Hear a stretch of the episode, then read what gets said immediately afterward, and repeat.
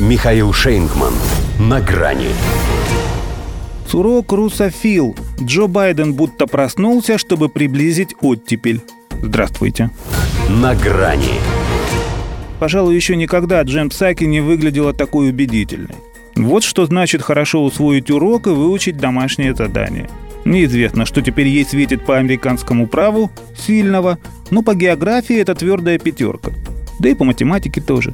Как мы можем остановить проект, завершенный на 95% и реализуемый в другой стране? С нескрываемым недоумением ответила она вопросом на вопрос. Если бы журналисту его задавшему позволили ответить на ответ, то ему пришлось бы обратиться за помощью к своим коллегам.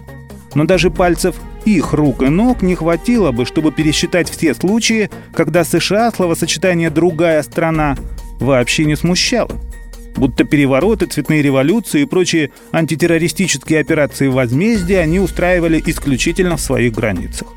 А тут решили изменить себе. Вначале, в день встречи с Сергеем Лавровым в Рейкьявике, госсекретарь Тони Блинкин официально отказался от санкций против одноименного оператора трубопровода «Северный поток-2». А затем и Белый дом фактически поднял руки вверх, оставив себе лишь скромное и утешающее право на критику – мы по-прежнему считаем это геополитическим проектом Москвы, процитировала Псаки своего патрона. Санкции, конечно, еще будут, уже обещаны четырем российским судам за строительство магистрали. Ну, во-первых, скорее по инерции, во-вторых, это капля в море. Спросите у Фортуны, запрещенной американцами уже дважды. И все понимают, с чего этот Джо Байден стал вдруг таким снисходительным и смиренным. Не понимает только, что такого он ждет от переговоров с Владимиром Путиным, если ради них готов идти на такие уступки. Ясно же, что нежелание ссориться с Германией и с другими европейскими союзниками, заинтересованными во втором Нордстриме, это только часть американской правды. И, вероятно, не самая существенная. Впрочем, может, ему нужна встреча ради встречи. Может, когда-то он пообещал Путину стать президентом, а теперь хочет лично увидеть реакцию.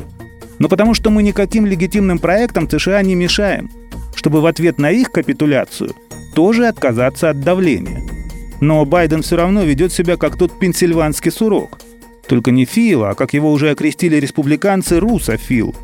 Он словно тоже, наконец, проснулся, чтобы приблизить оттепель.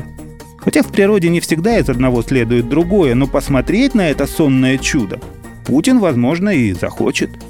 В общем, вполне естественно, что Комитет по международным делам Палаты представителей поддержал законопроект, запрещающий федеральным властям США признавать российский суверенитет над Крымом.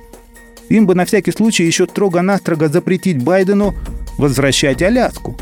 Мы не претендуем, но кто знает, на что он еще готов ради того, чтобы увидеть Путин. Что касается Северного потока, то Белому дому можно поставить пятерку еще и по истории.